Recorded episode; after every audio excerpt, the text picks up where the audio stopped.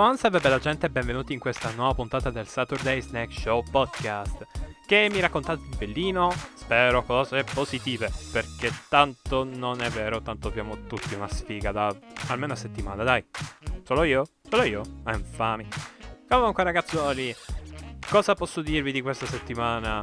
Eh, di annunci ci sono stati La roba che però mi preme di più è dirvi quello che mi pare durante questa settimana. Quindi chi se ne frega di quello che è successo questa settimana, eh, anche perché è una puntata preregistrata, molto tempo prima.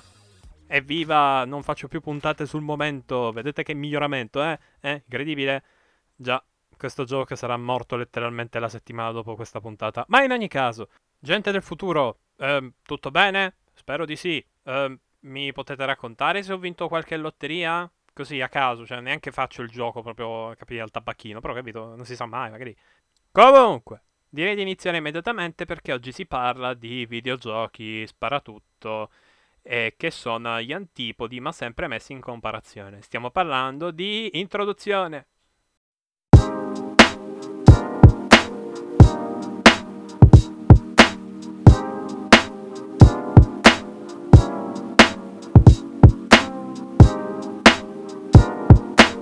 Parliamo di Call of Duty e Fortnite, ma andiamo con ordine. Prima vi avevo promesso che prima o poi vi recensivo la campagna di Call of Duty Cold War.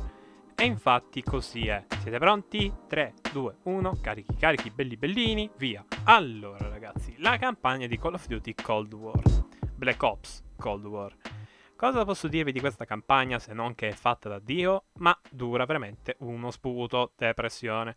Allora ragazzi, cosa ha imparato Treyarch dagli ultimi tempi?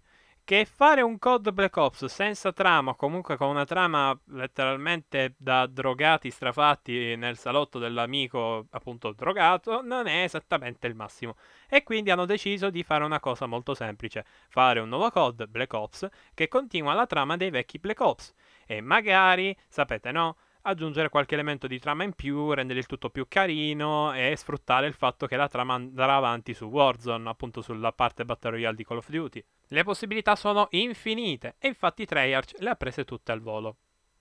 Infatti le opportunità sono gestite da Dio, ma andiamo con ordine. Allora, non andrò ovviamente livello per livello, ma vi dirò un attimino com'è la trama. Allora, abbiamo un inizio spettacolare, più che, più che spettacolare, ben orchestrato e è spettacolare inteso come bello dinamico, ecco, questo si può dire.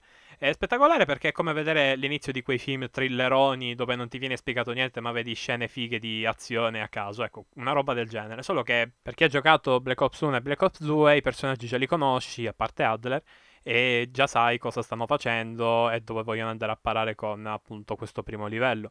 Ed ecco che ti giochi questo inizio esplosivo, letteralmente con questo aereo che scoppia, bordello, casino, con questo diciamo stile da action thriller anni 80-90 che era appunto l'atmosfera di Black Ops 1 e Black Ops 2 ed ecco che avrete un inizio e comunque una campagna con una uh, struttura più che solida. Perché successivamente a questo primo livello noi dovremmo fare una cosa simpatica ovvero creare il proprio personaggio sì, sì, c'è un avatar editor, però non esattamente editor, è più che altro un metti delle informazioni base sotto per capire cosa dobbiamo scrivere quando ci riferiamo a te. E soprattutto mettiti un background, insomma, fatti come vuoi tu, circa. In realtà non vedrete mai il volto del vostro personaggio, è molto immersiva questa cosa, però parlerete, capito? Un personaggio che non parla che però è più espressivo di un personaggio a parte creato appositamente per il gioco e con un nome e cognome, capito? Maledetti Modern Warfare di inizio generazione PS3. Comunque, e anche vecchi COD, i primi tre. Ecco, ehm, appunto il protagonista è estremamente espressivo perché siamo noi, tendenzialmente, ma è anche vero che le opzioni di dialogo a scelta multipla sono interessanti, perché sì, ci sono dei dialoghi a scelta multipla che sono appunto interessanti. Quindi sì, il protagonista di questa vicenda non è Meso, non è Woods, mannaggia, non è Hudson, grazie a Dio, ma è appunto Uh, il nostro personaggio. Tra l'altro è bellissimo vedere il mio nome e cognome messo su un file della CIA e con Mason che mi parla, tipo chiacchiera, è bella fra come stai? Più che altro bella fra come stai lo dice Woods, però circa, però vabbè comunque eh, fateveli voi i dialoghi, ok? Io sto parlando solo della campagna, poi eh, i dialoghi opzionali sono belli, punto, non ho altro da aggiungervi.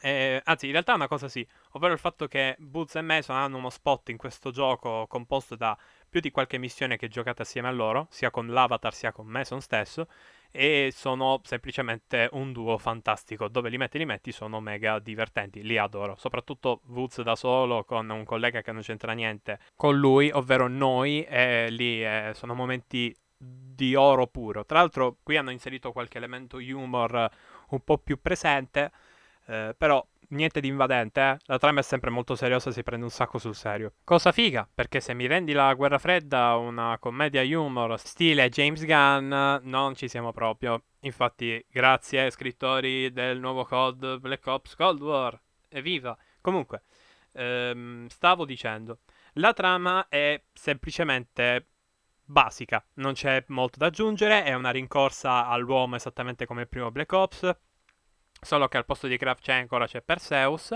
Però nel corso del gioco abbiamo a che fare con molte spie, molte reti, molte organizzazioni e iniziative, roba da recuperare.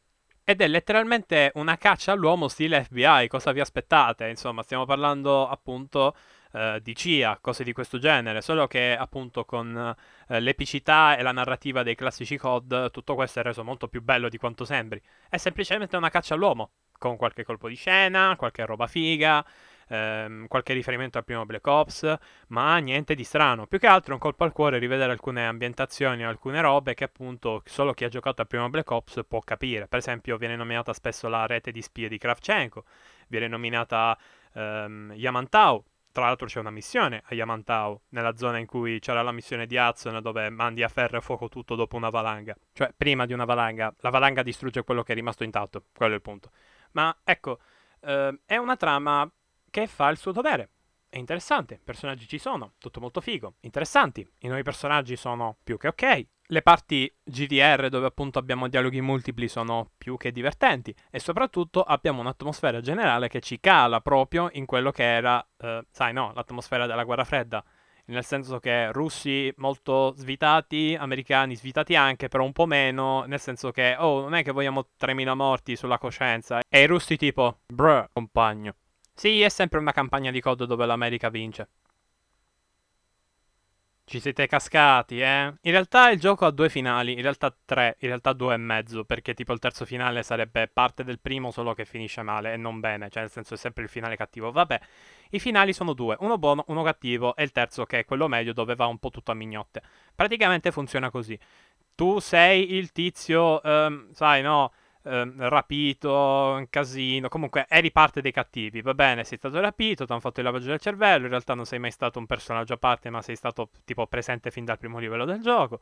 Ed ecco che sei costretto a dover dire qualcosa ad Adler che tipo ti vuole eh, rendere la tua faccia uguale alla sua ovvero tutta sminchiata, però tipo non respiri più, sei tipo morto. Ecco, devi decidere, o menti e quindi comunque avvantaggi l'Unione Sovietica che fa fare boom all'Europa, oppure di la verità e così sono i russi a fare boom.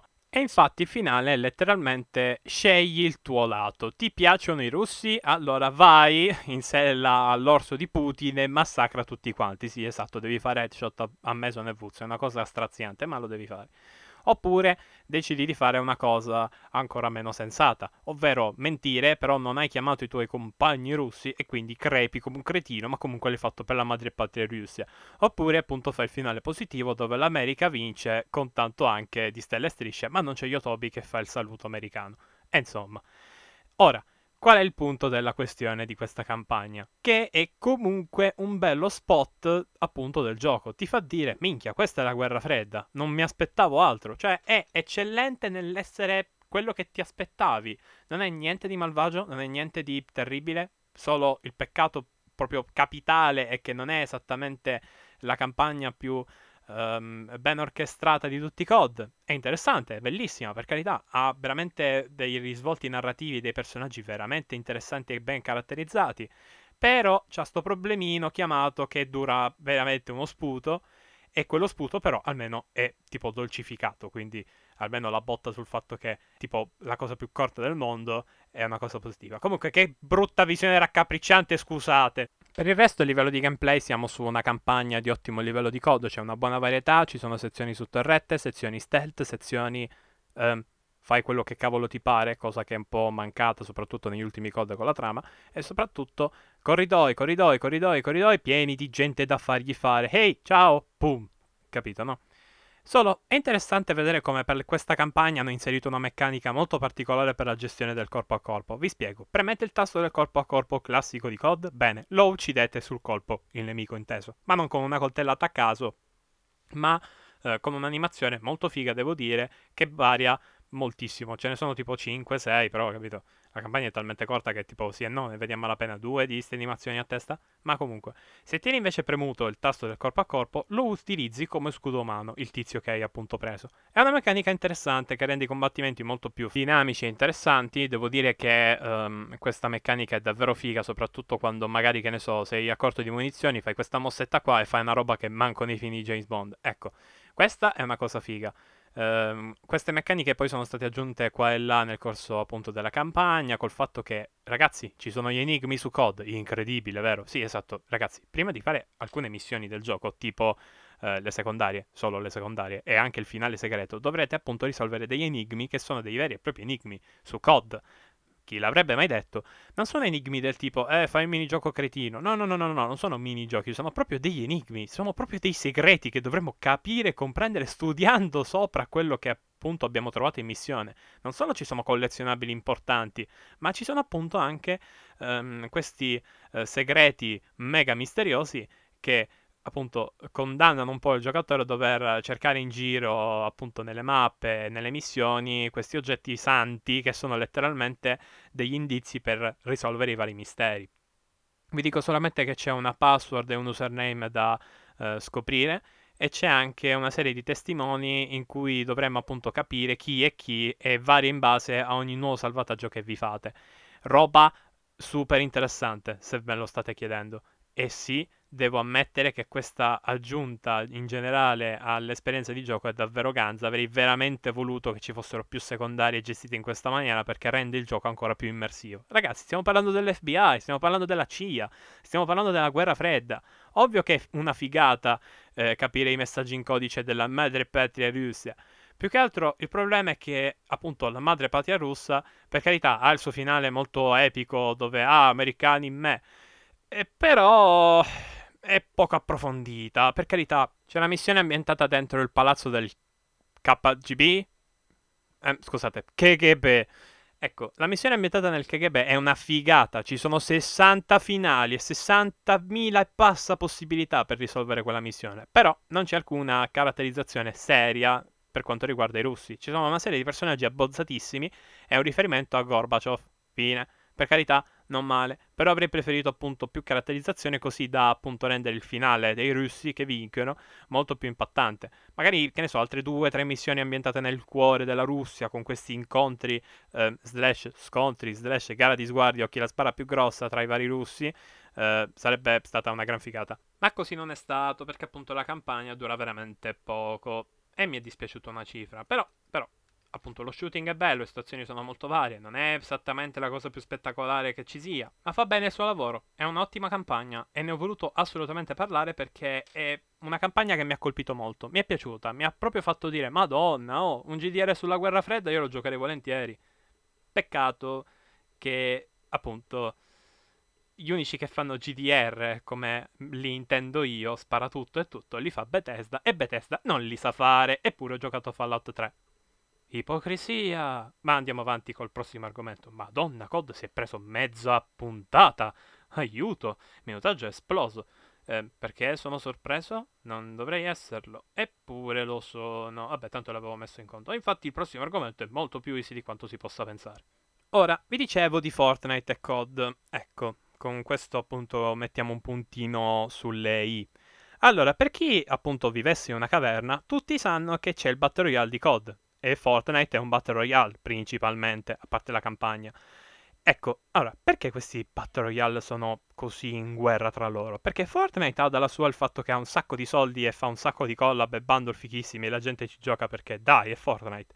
Ma c'è COD vuole essere una cosa più seria, un po' più eh, esports, un po' più figa Il risultato è che praticamente sta facendo tutto l'opposto, ovvero è un Battle Royale seguitissimo, che piace tantissimo e che è molto più semplice e dinamico. E comunque è COD Battle Royale, ragazzi. Tutti amano COD, quindi tutti amano Battle Royale COD.